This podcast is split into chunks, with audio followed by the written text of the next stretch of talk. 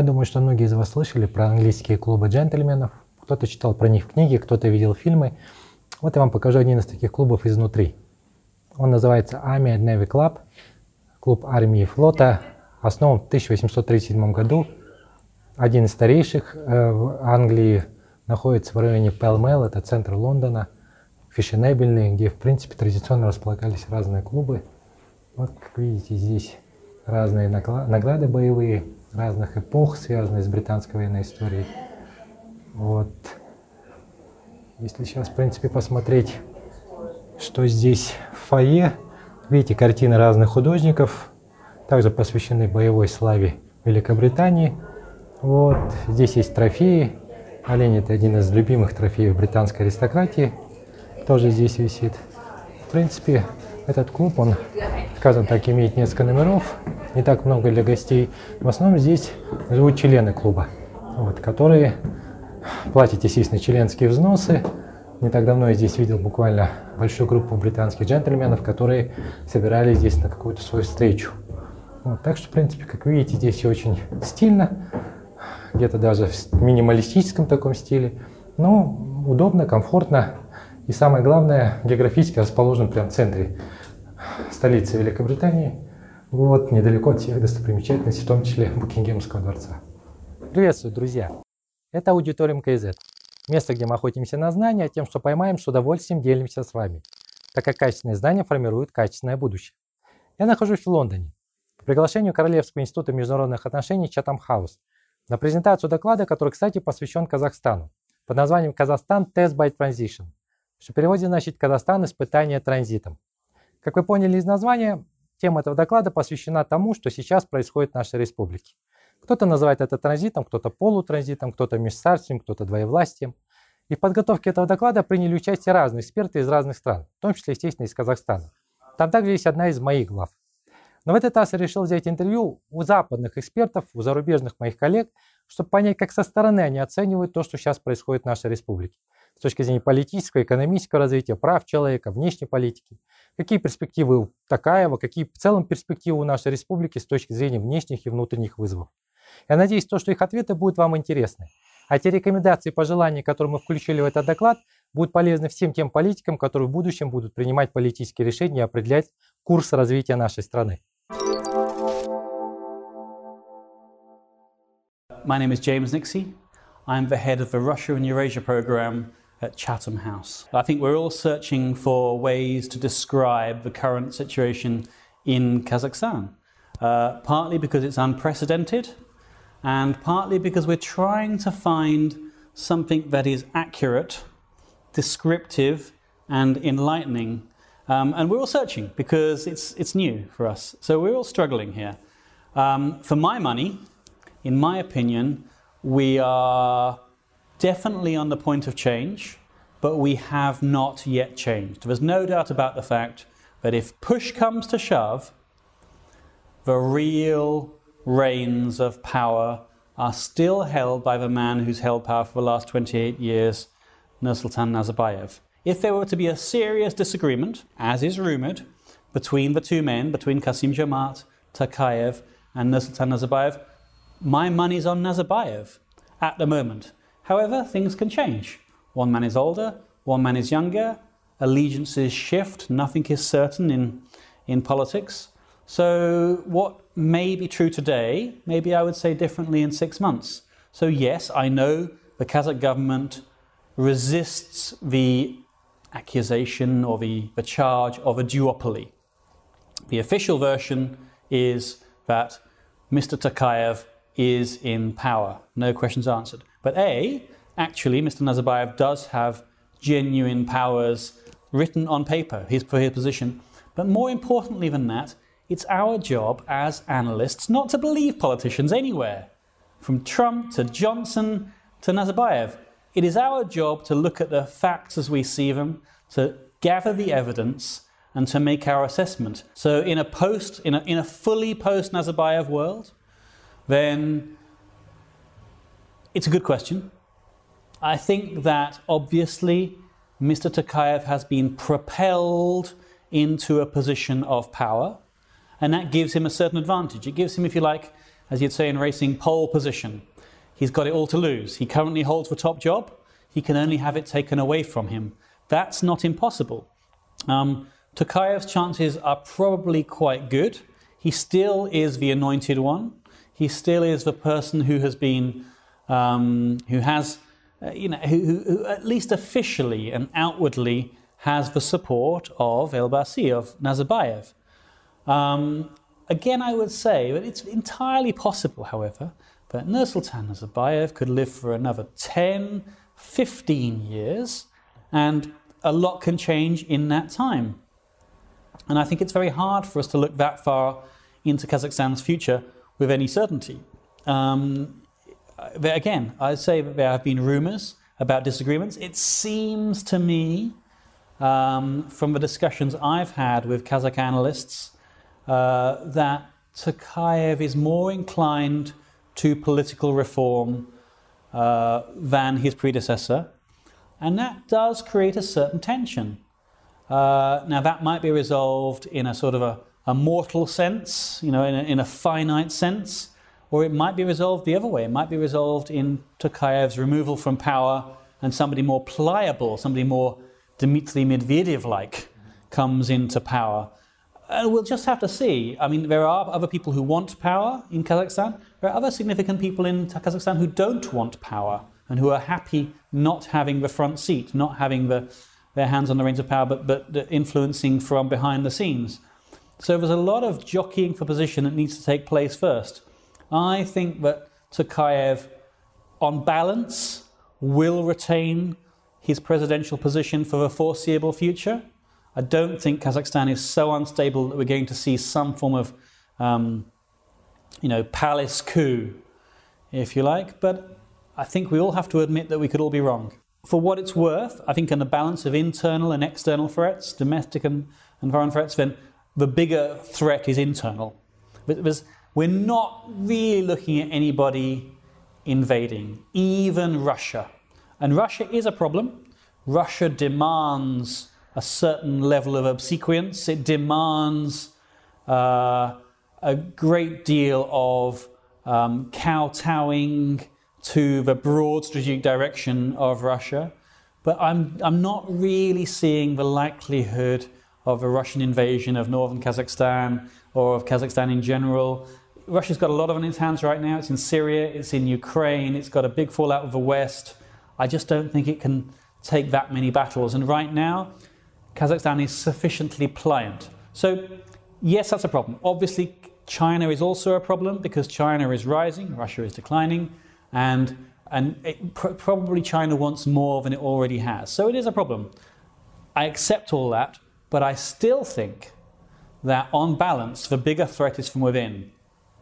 The dissatisfaction we're seeing, the swelling discontent from people who are no longer satisfied with that social contract of we'll provide you a reasonably high standard of living in exchange for political pliancy.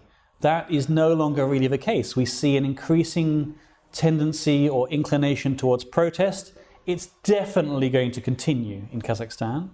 Um, and it won't always continue on the same lines. It won't always continue for a few days and then die out. People will be paid off, maybe some violence, maybe not. These things can definitely snowball. We've seen it in Kyrgyzstan, we've seen it in Georgia and Ukraine. Um, there is a ten, you know, at the end of the day, there's a post-Soviet tendency after a certain amount of time to ha- say enough is enough. And I think that although that's not going to happen in Kazakhstan in the very near future, if the economic problems get worse, if Kazakhstan fails to reform, then we are going to see a greater groundswell of discontent, which is going to have serious implications, not just for Tokayev or Nazarbayev, but for the Sistema. Chatham House decided to do this primarily because we haven't done it before, or at least not for a very long time. So that's the, the main reason is simply because I felt that there was a hole in our analysis of the post-Soviet region. We spend an awful lot of time on Russia for obvious reasons. We spend a lot of time on Ukraine, also for obvious reasons, I, I think.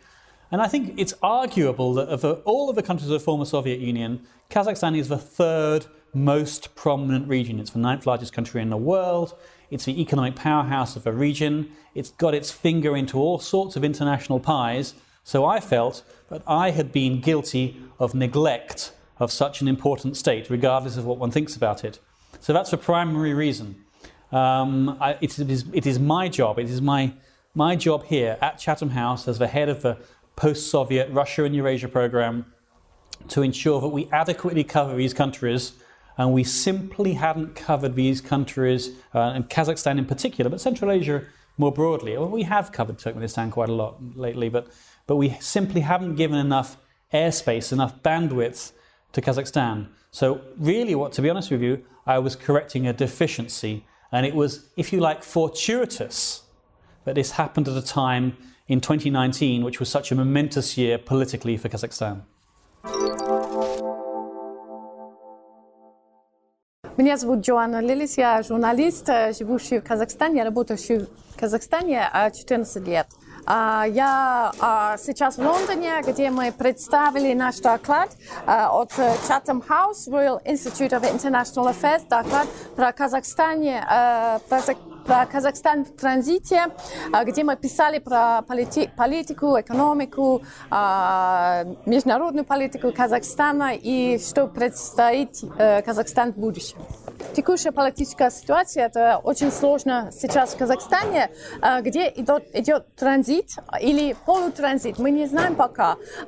Дело в том, что, конечно, ну, Казим Жамал Токаев стал президентом, ну, Султан Назарбаев, как мы все знаем, ну, держит очень много власти, полномочия и пользуется им, и очень видный тоже человек на политической сцене Казахстана. Дело осложняется, по-моему, именно указом, который выдался, президентский указ в октябре, в октябре, где мы видим, что Назарбаеву дали еще полномочия, чтобы ну, как-то контролировать все новые ну, кадровые мнения и, и, и так далее. Мы видим, хотя э, и э, президент, э, и Назарбаев Такаев это отрицает, мы видим какие-то знаки, что есть, идет борьба за власть, что не все идет как, как как э, они предвидели, когда они начинали этот транзит. И мы тоже видим вот еще одно э, осложнение, я бы сказала, это то, что народ тоже э, выступает за свое право э, иметь э, ну, как-то свой политический голос. Мы видели много, ну, для Казахстана за послед, последние месяцы мы видели много э, митингов, э, много вообще, ну, демонстраций, где люди выступали, э, несмотря, несмотря на то, что их арестовали, они выступали за свое э, право иметь голос, право на выражение, право на э, собрание. Я э, думаю, конечно, что такая вообще пока очень слабый президент. Он, конечно, именно из-за этого его выбрали как президент, что он выбор ну, режима, можно так сказать, выбор Назарбаева, и что он, у него нет своей, своей, ну, можно сказать, базы, как-то, которая могла бы поддерживать его. И есть очень много рычаги, которые пользуются требуется, чтобы контролировать его. Но все-таки он все-таки президент, он имеет какие-то возможности Хотя вокруг есть очень много э, сил, которые не хотят перемены в Казахстане, те перемены именно, о которых он говорит. Силы, на, например, конечно, КМБ, вот всякие, э, ну, аппарат э, безопасности и так далее.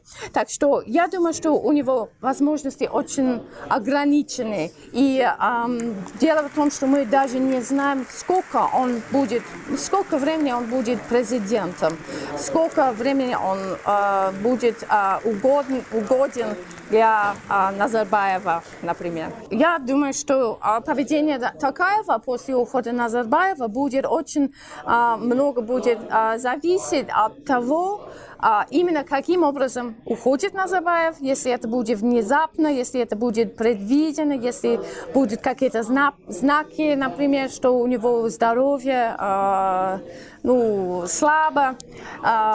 И если это будет скоро, например, может быть, у такого не будет а, такой возможности просто силы бороться за власть. Если это будет дальше, если, если такая до этого времени э, смог бы э, создавать себе э, именно вот команду сильную, которая, по, по, которая поддерживает его, тогда он может, конечно, бороться за власть. Я, ну, я бы сказала, э, по, по этому поводу я бы сказала, что это именно очень э, важный момент, и именно вот эта непредсказуемость. Вот никто не знает, э, да, какой вообще ну, дальнейший план для Казахстана, и никто не знает, будет ли вообще борьба за власть, если Назарбаев будет внезапно э, уходить. И, и это вообще э, тревожный момент для, для Казахстана, вот эта непредсказуемость. Ну, в принципе, и политические реформы, и экономические реформы, они очень-очень нужны и очень э, срочно нужны.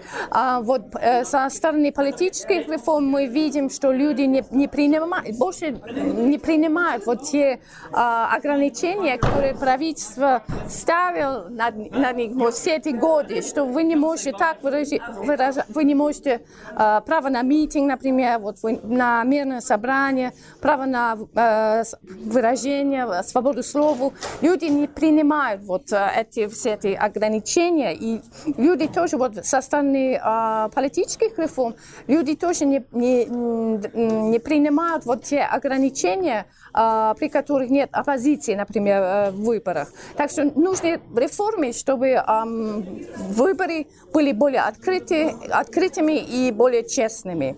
И а, с экономической точки зрения тоже нужны реформы, потому что все эти проблемы, и мы об этом говорим в своем докладе, а, все эти проблемы, создали ну, именно вот социоэкономические проблемы из-за а, а, вот э, вообще недовольства людей.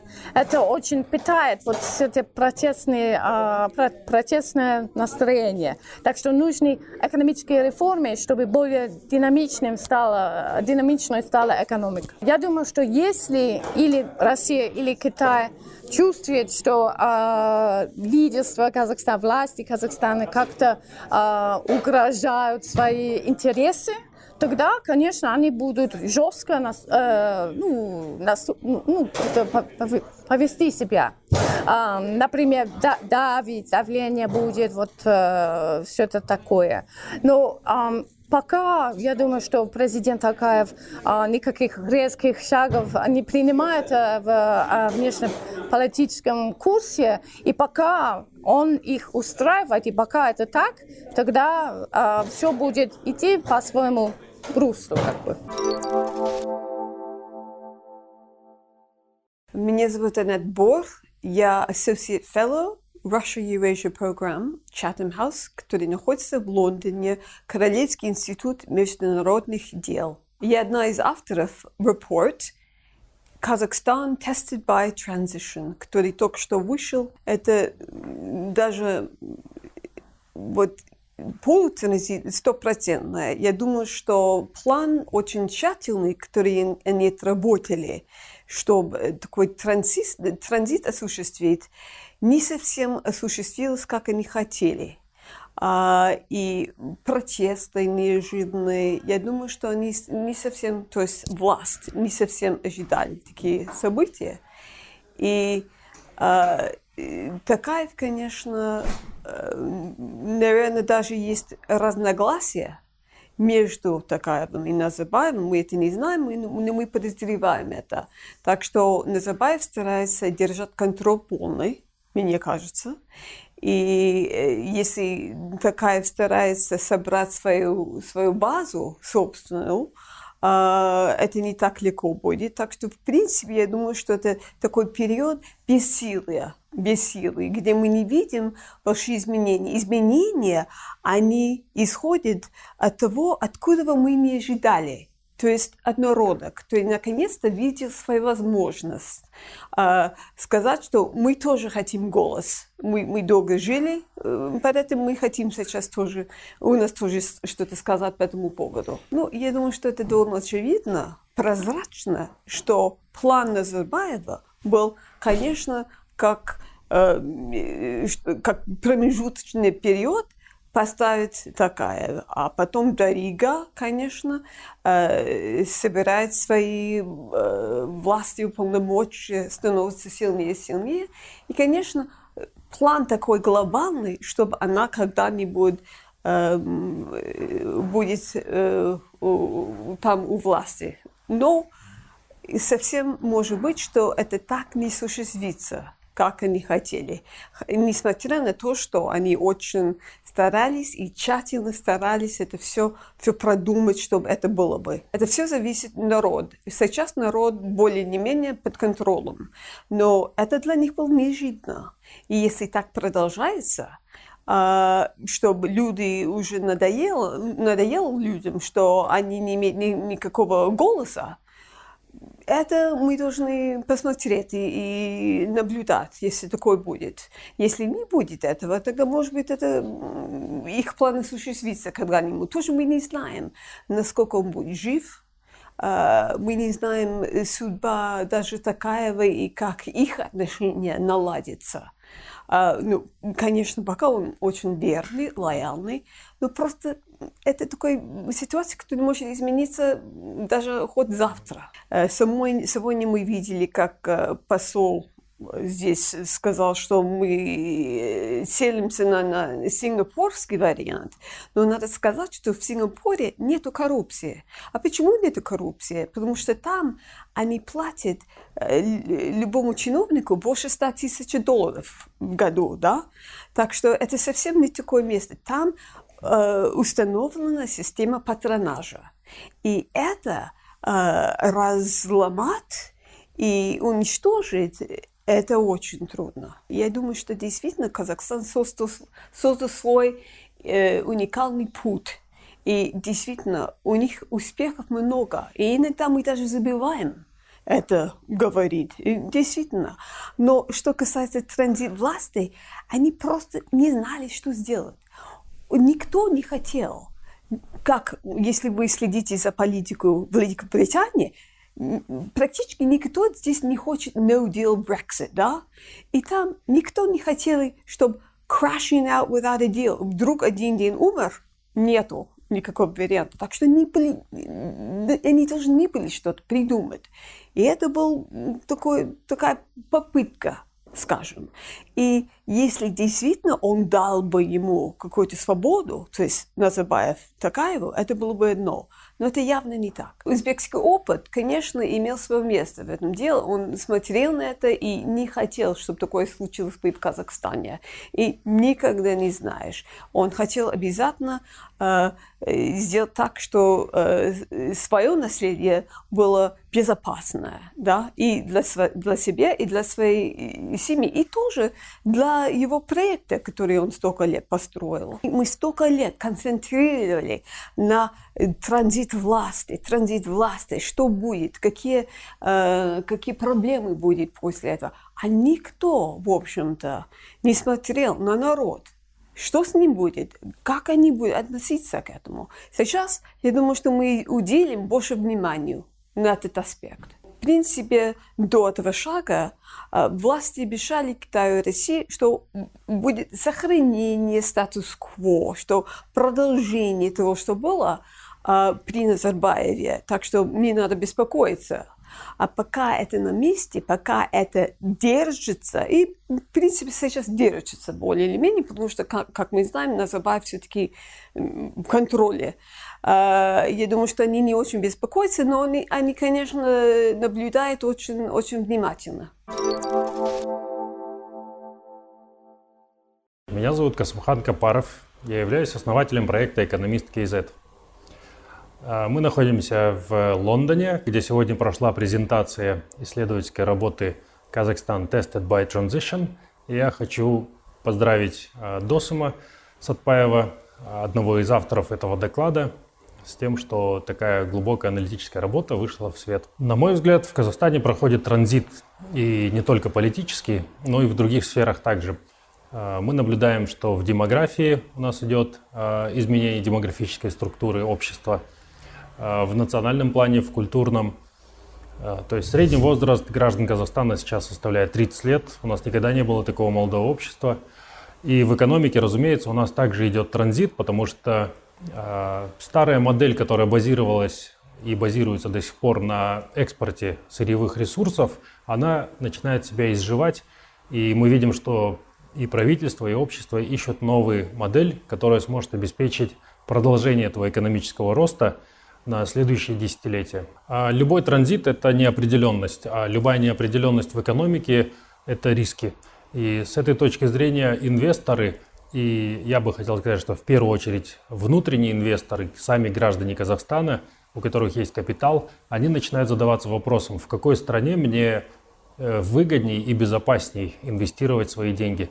И из того, что мы наблюдаем, допустим, в Казахстане за последний год, э, не было достаточно больших крупных инвестиционных проектов.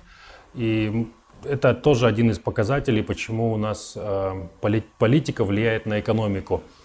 И можно сказать, что в 2018 году, допустим, мы впервые исторически зафиксировали самый низкий уровень внешних иностранных инвестиций. Все это говорит о том, что человек с деньгами, бизнесмен, в первую очередь сейчас рассматривает Казахстан как э, страну, находящуюся в, между двумя состояниями. И пока мы не перейдем как государство и общество в следующее состояние, будет очень сложно убедить инвесторов и внутренних, и внешних в том, чтобы э, тратить и инвестировать, вкладывать свои деньги в Казахстан. Если мы посмотрим на Узбекистан, там э, де-факто произошла смена э, управленческой элиты, и э, очень оптимистичные настроения связаны с тем, что новая управленческая элита будет придерживаться более либерального курса и начинает открывать экономику, в том числе для иностранных инвесторов. В этом плане для Казахстана, мне кажется, Узбекистан это идеальный партнер, который, во-первых, будет создавать необходимую конкуренцию в регионе, потому что в любой ситуации Казахстану нужен э, такой э, спарринг-партнер, на которого мы можем ориентироваться, чтобы держать себя в форме.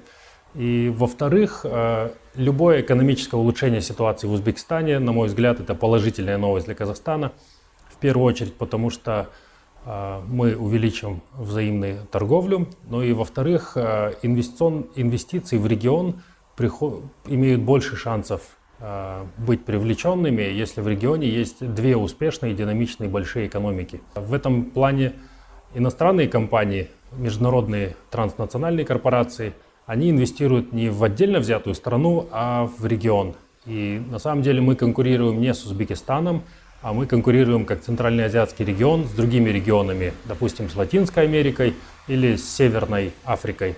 И если у нас в регионе будет успешная, динамичная страна, а, Узбекистан и открытая для инвестиций страна Казахстан, конечно, это повыш, повысит шансы регионов в том, чтобы привлечь сюда новые инвестиции. Казахстан, республикасының президенті Қасым Жомарт Тоқаев.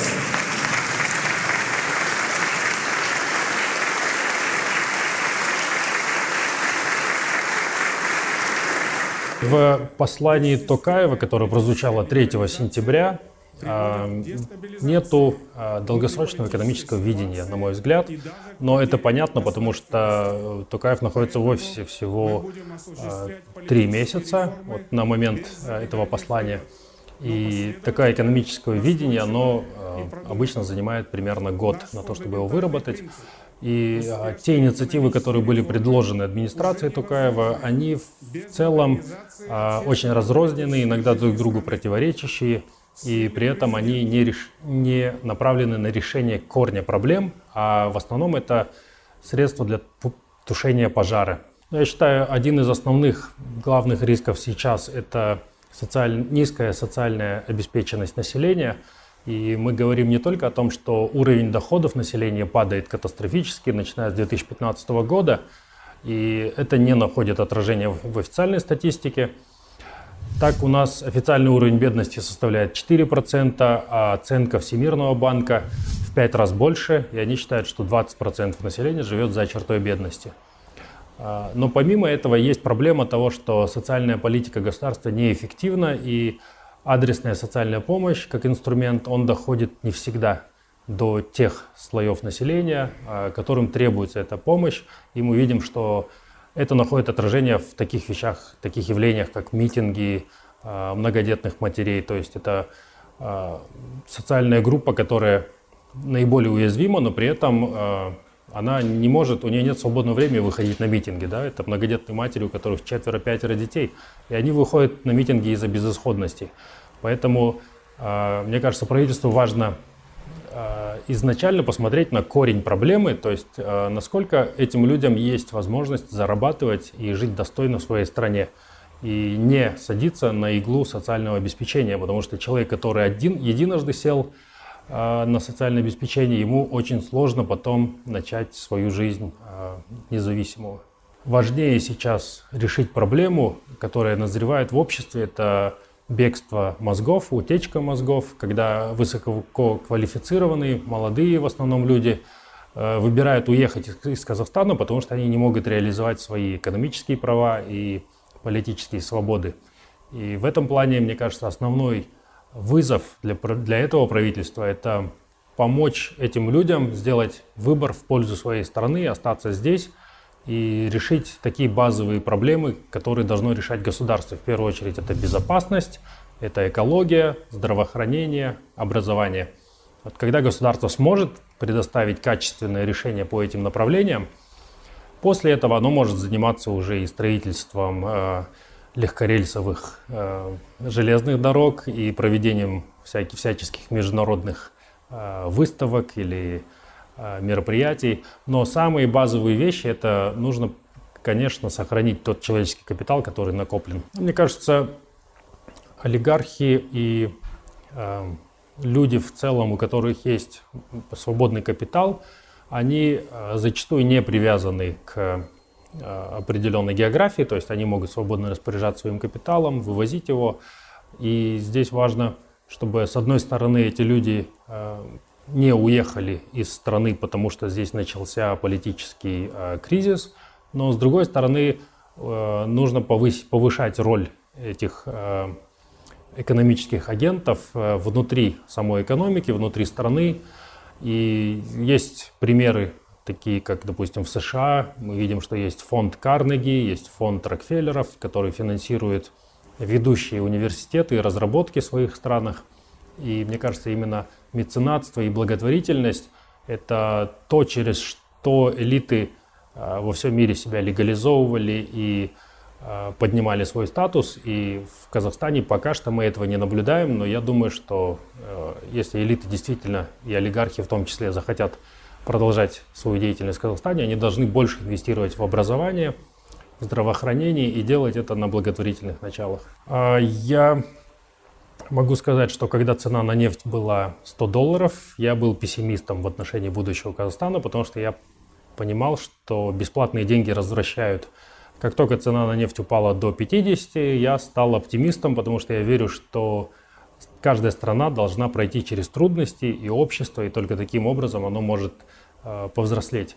И тот факт, что я живу в Казахстане и связываю свою судьбу на ближайшее время, как минимум, с Казахстаном, говорит о том, что я верю в будущее нашей страны, верю в человеческий капитал, который у нас есть, и я понимаю, что все, что мы можем, э, все, что мы хотим изменить в своей стране, в принципе, мы можем это сделать своими руками.